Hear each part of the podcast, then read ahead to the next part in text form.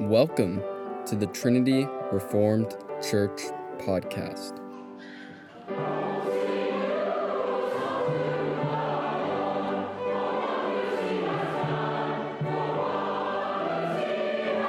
Sermon by Jason Cherry on September 5th, Lord's Day service.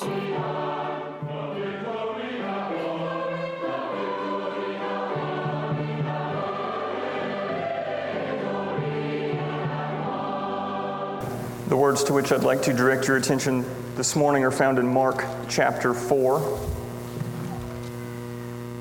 Mark chapter 4, I'll begin reading in verse 10.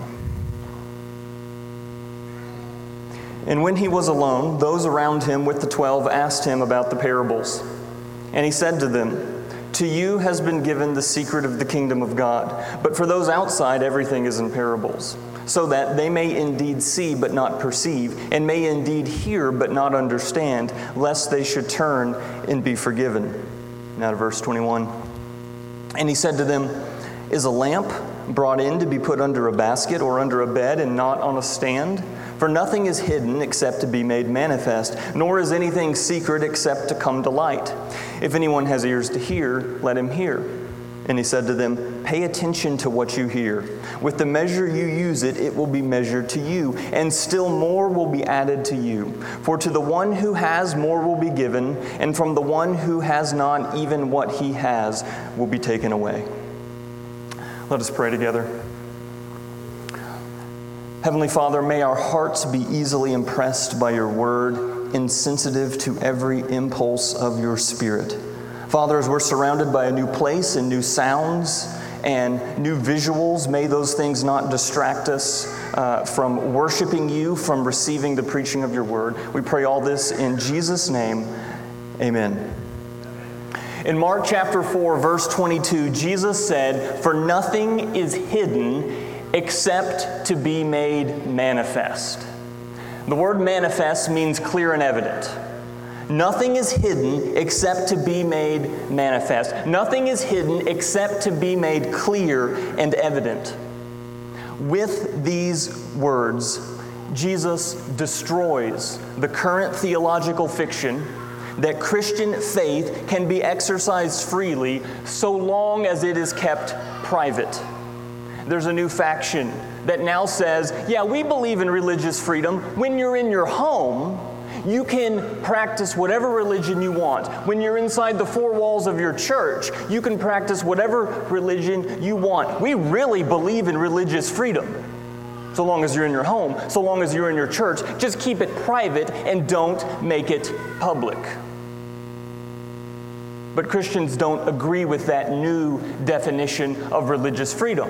Why not? Because Jesus said, nothing is hidden except to be made manifest. In Mark chapter 4, Jesus is giving his philosophy of the progress of the kingdom of God in the world. In the first part of Mark chapter 4, the parable of the soils directed our attention to the condition of the soils, to the condition of those who hear the word of God. And the parable teaches that ground without right soil to grow can't grow a healthy plant and won't receive the word of God that is planted. In this passage this morning, in particular Mark chapter 4, verses 21 through 25, Jesus directs our attention to the condition of the hearers. He that has no ears to hear the music of Christ remains unmoved. And we see two things in this passage. First, we see that Christ is given for illumination. And second, we see that ears are given for hearing. So, first, let us consider how Christ is given for illumination. Look with me again in verses 21 and 22. And he said to them, Is a lamp brought in to be put under a basket or under a bed and not on a stand? For nothing is hidden except to be made manifest, nor is anything secret except to come to light. You see, before we understand what Jesus is saying, we have to understand why is Jesus saying it. So why is Jesus saying this? Well, if you go a few verses earlier, in Mark chapter 4, verses 10 through 12, Jesus told the disciples that he taught in parables in order to conceal his meaning. Jesus' precise wording in Mark chapter 4, verse 12 or excuse me, verse 11, for those outside, everything is in parable, so that they may indeed see, but not perceive. But then we get to verse 21 and 22, and Jesus seems to be saying the exact opposite. He says in verse 22 Nothing is hidden except to be made manifest, nor is anything secret except to come to light. And so, which is it? Are the parables intended to conceal, as chapter 4, verses 10 through 12 suggest, or are the teachings of Jesus intended to reveal, as Mark chapter 4, verses 21 and 22 suggest? And so you have to see that what Jesus says here in verses 21 through 25 is intended to clarify what was said in verse 11 and 12. After hearing Mark chapter 4, verse 12, the disciples are tempted to infer that Christ's teaching is to be esoteric. It's to be obscure, it's to be mysterious, it's to be cryptic. So, in order to correct that false inference, Jesus says in verse 21 that his teaching, which must include the parables, his teaching is a lamp. And, and more precisely, this lamp is probably referring to Christ himself. And so, Jesus' more precise point in verse 21 is that his teaching about the kingdom of God, his teaching about himself, is a lamp. What is the purpose of a lamp? Well, the only purpose of a lamp is to light up. The purpose of a lamp is to enlighten. In other words, Jesus speaks in parables not to not teach, but to teach. Parables are used to convey his message for those for whom it is intended. See, parables have many purposes. To those who profane Christ, to those who are indifferent to Christ, parables are like riddles, and those people do not profit from them. To those who openly consider Christ, to those who are attentive to the things of Christ, parables are like a lamp that reveal the truth. And so you might hear what Jesus is saying here, in particular in verses 10 through 12, and you might think, well, but why would Jesus ever want to conceal his meaning? And I suppose there are several reasons. But consider just the immediate context of this passage. The scribes and the Pharisees are listening to Jesus' teaching, and they are aligning against him. In fact, Jesus is often teaching in a mixed audience, meaning there's some scribes and Pharisees there who are out to get him, and then there's other people there who, who become his disciples. He's teaching to these mixed audiences filled with people who want to destroy him and with people who want to follow him. That's a tough audience to teach to. And so, those who are out to destroy Jesus hear Jesus' parables, and they're puzzled. It's like they just heard an unsolvable riddle. And so instead of being driven to rage and violence against Jesus, they're confused. And this delays their violence against Jesus until Christ is ready for the crucifixion. Those who are receptive to Jesus hear the same teaching, but they are learning about Christ. They are learning about the kingdom of heaven. And this is what verse 25 is about. Look at it. Jesus says, For to the one who has, more will be given, and from the one who has not, even what he has will be taken away. So, for, the, for to the one who has, that is, to those who openly consider Christ, more will be given. And from the one who has not, that is, to those who profane Christ, even what he has will be taken away. See, this is the underlying philosophy of the parabolic teachings of Jesus. And so, to reset the question, did Christ teach in parables to conceal, as verses 10 through 12 suggest, or did Christ teach in parables to reveal, as verses 21 and 22 suggest? And the answer is both. And this is perfectly consistent. B.B. Warfield calls it the amazing paradox of secrecy. Now, at this point, realize what we're doing. We haven't even tried understand the context. We're trying to understand why is Jesus saying what he's saying in verses 21 and 22. And we see that what he's doing is he's clarifying a very confusing thing that he said in verses 10 through 12, or at least something that might be confusing to those who heard it. And so now that we understand why Jesus is saying what he's saying in verses 21 through 25, now we can understand more of what he is saying. And what he's saying, the bigger point of Mark chapter 4, verses 21 through 22, is that Christ is given for illumination. So look at it again, verses 21 and 22, and understand that the lamp is probably referring to Christ himself. And he said to them, Is a lamp brought in to be put under a basket or under a bed, and not is hidden except to be made manifest, nor is anything secret except to come to light. Notice the phrases in verse 22. To be made manifest, it says. Another phrase in verse 22, to come to light. And so Jesus' point is that the truths of Christ, the truths of Christianity are not limited to the few. Going back to the first century, even through the present day, there has been mystery religions aplenty. This was especially common in Jesus' day. And in those mystery religions, only the special elite are invited to be initiated into the special room by ceremony. Well, Jesus' point in verses 21 and 22 is Christianity is not like that. In Christianity, there are no secret handshakes. In Christianity, there is no complicated oath. In, in Christianity, there are no secret symbols. Now, Jesus did speak in parables, and he did tell us that part of the purpose of that was to conceal things from his enemy so that they wouldn't see the full game plan and thwart his purposes before he was ready. But the truth of Jesus is for the whole world. This is not a mystery religion. The gospel of Jesus Christ is not intended to be kept private in the back room with the secret handshake. It is to be put on a stand and light up the whole room. And then if you start to zoom out and look at the next two parables Jesus tells right after this, we then have the parable of the growing seed in verses 26 through 29. And that goes on to clarify that Jesus is known when the word of God is widely scattered. It's not a concealed thing, it's not a mystery religion for the back room. And then the parable of the mustard seed in verses 30 through 34 teaches that the result of the widely scattered Word of God is a kingdom far bigger than you could ever imagine. See, Jesus is not presenting a mystery religion that is to be concealed, He is a lamp to be put on a stand in the middle of the room. Christianity is not esoteric.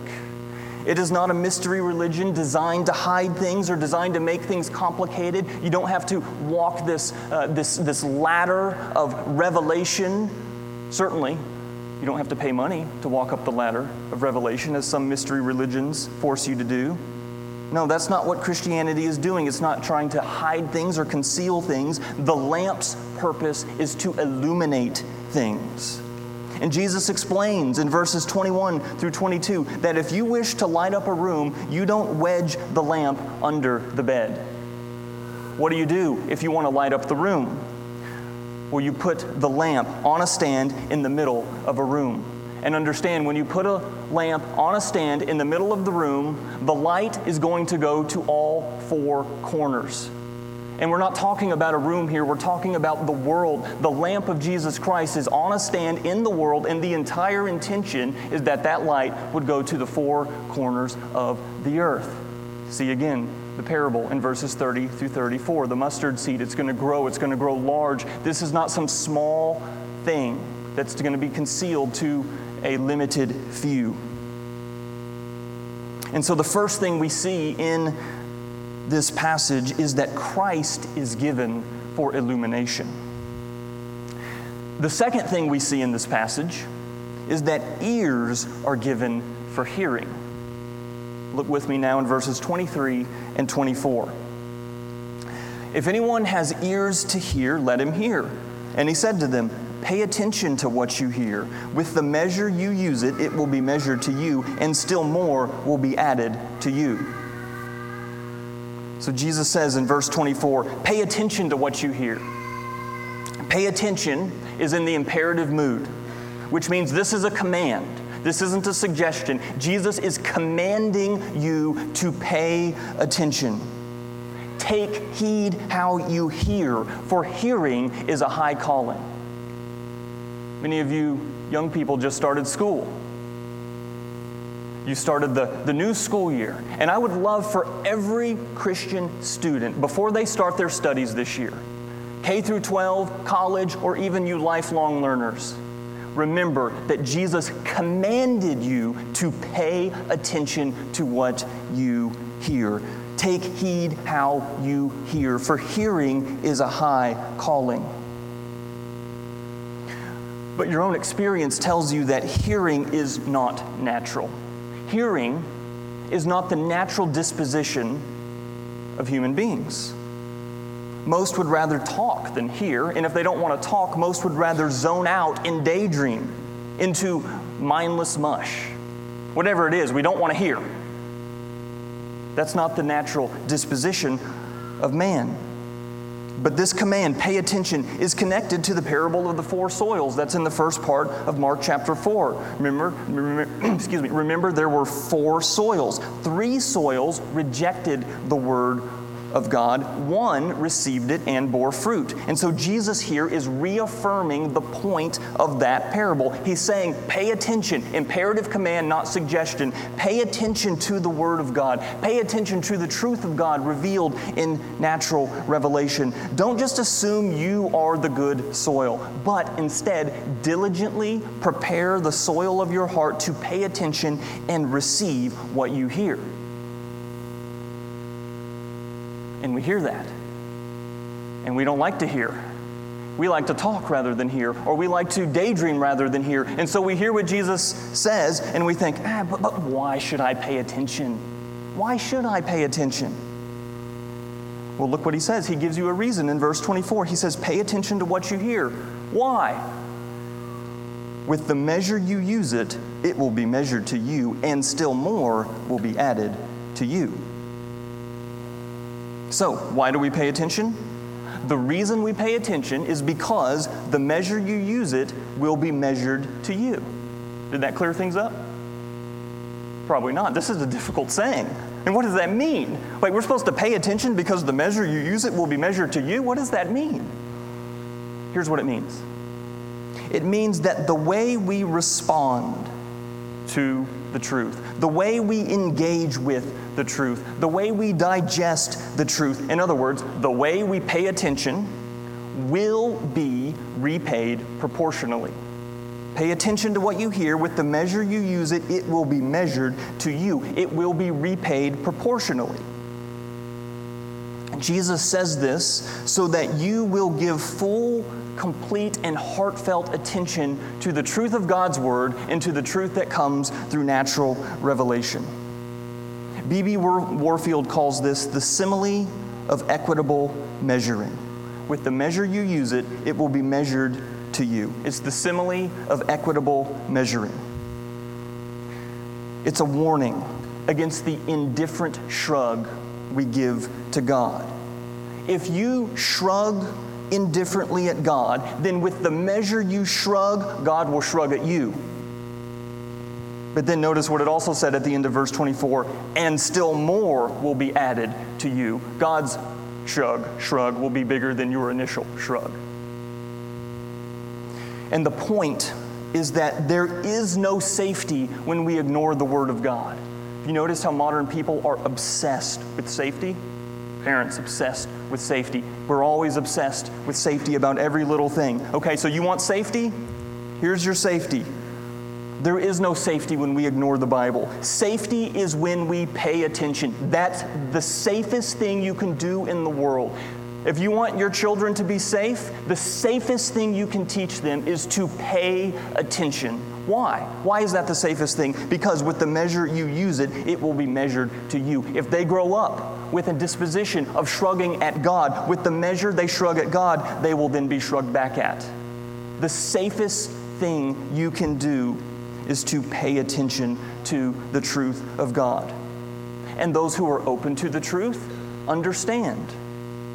Those who aren't open to the truth don't understand. That's the point of verse 25. Now, in all of this, Jesus is not denying that it is God who overcomes our sinful resistance. In all of this, Jesus is not denying that salvation is by faith and that faith is a gift. Jesus is not denying that while we were dead in our trespasses and sins, God made us alive together with Him. Jesus' point is that ears are given for hearing.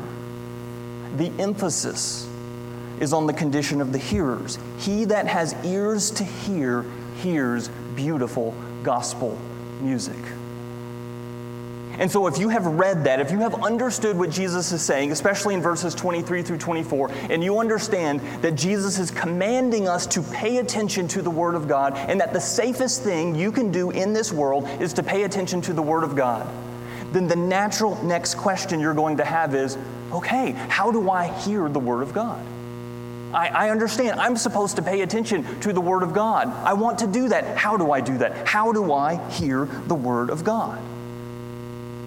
Or to take it out of a question into an assertion, the, the central application point of this teaching is that you should diligently prepare the soil of your heart to pay attention and receive the truth of God that you hear. And so let's consider three ways to hear the Word of God. Three ways to hear the Word of God.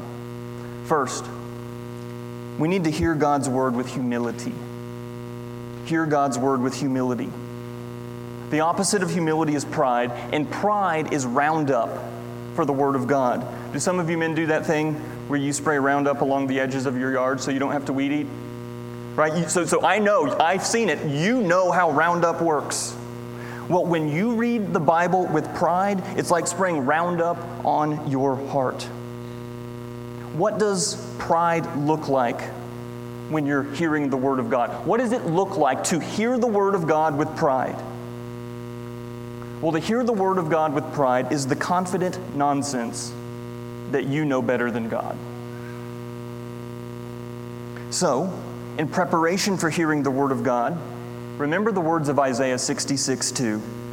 This is the one to whom I will look, he who is humble and contrite in spirit and trembles at my word. And then pray, like King David prayed in Psalm 139, verses 23 and 24. Search me, O God, and know my heart. Try me and know my thoughts, and see if there be any grievous way in me, and lead me in the way everlasting. And so the first way to hear the Word of God is to hear it with humility. The second way to hear God's Word is to hear God's Word with expectancy. Hear God's Word with expectancy. In other words, we should expect gifts from God's Word. In God's Word, we are hearing what God thinks about things. Now, just think about how excited you would be if you could sit and receive wisdom from a great wise man and then realize that in the Bible we are hearing from the God of all wisdom who created that wise man. We should hear God's word expecting the possibility of life changing encounters. We should hear God's word expecting to receive truths that our culture is blind to. And if you don't hear God's word with an attitude of expectancy, then you're robbing yourself. You're robbing yourself of the possibility of hearing the words of eternal life. And so, how should we hear the Word of God? First, we should hear it with humility. Second, we should hear it with expectancy. Third, we should hear it with a prayerful attitude. Hear God's Word with a prayerful attitude.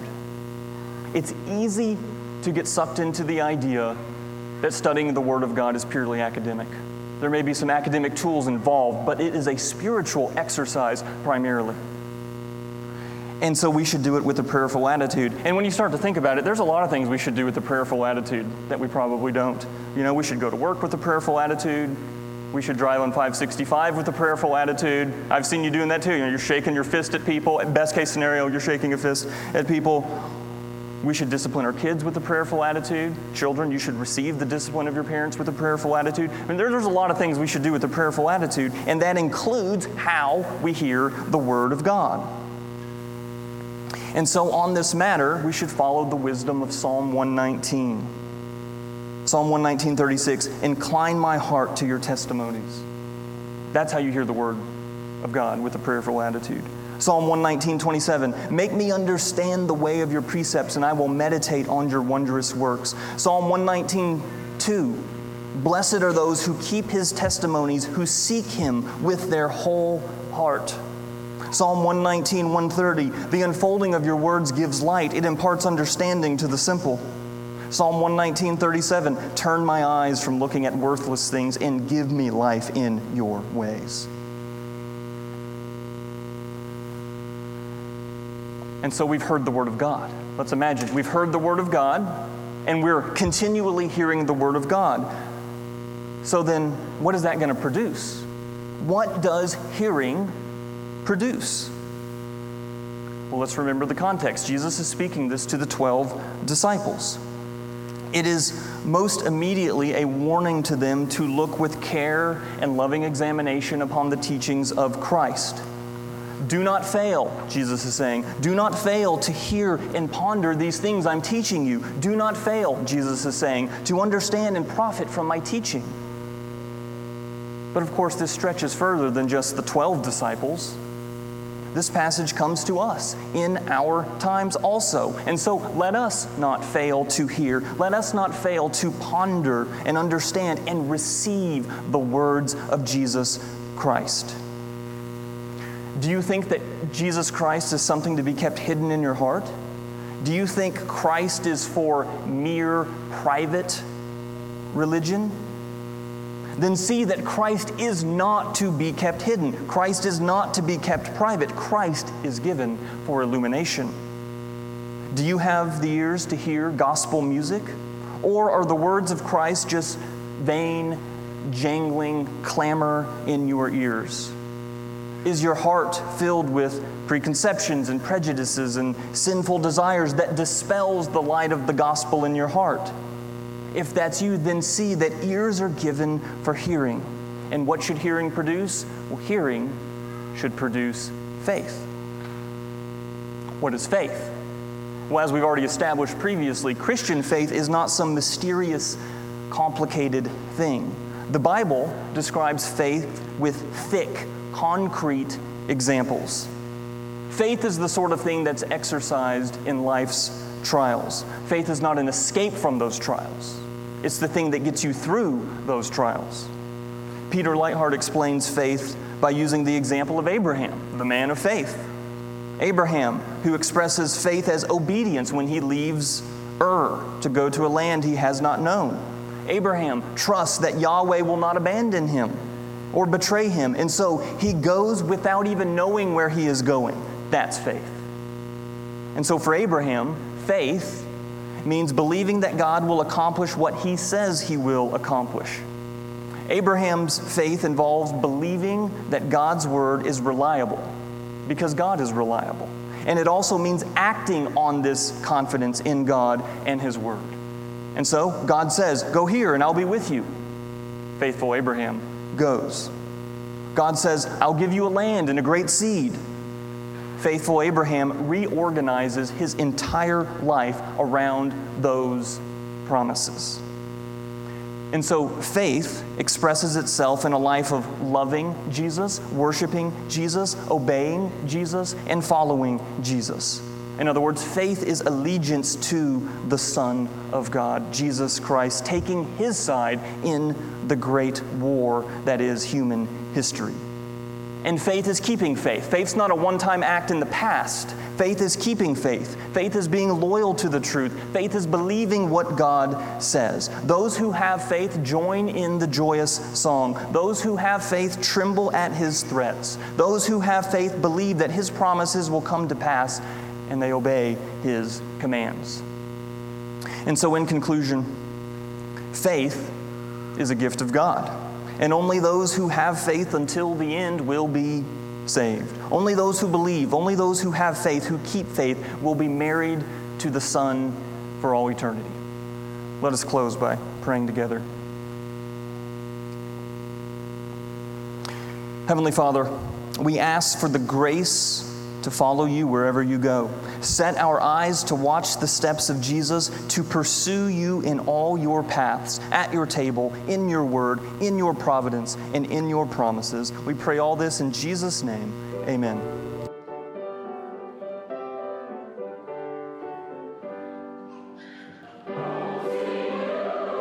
Thanks for listening. If you want to find out more, check out our website at trinityreformedkirk.com. That's trinityreformedkirk.com.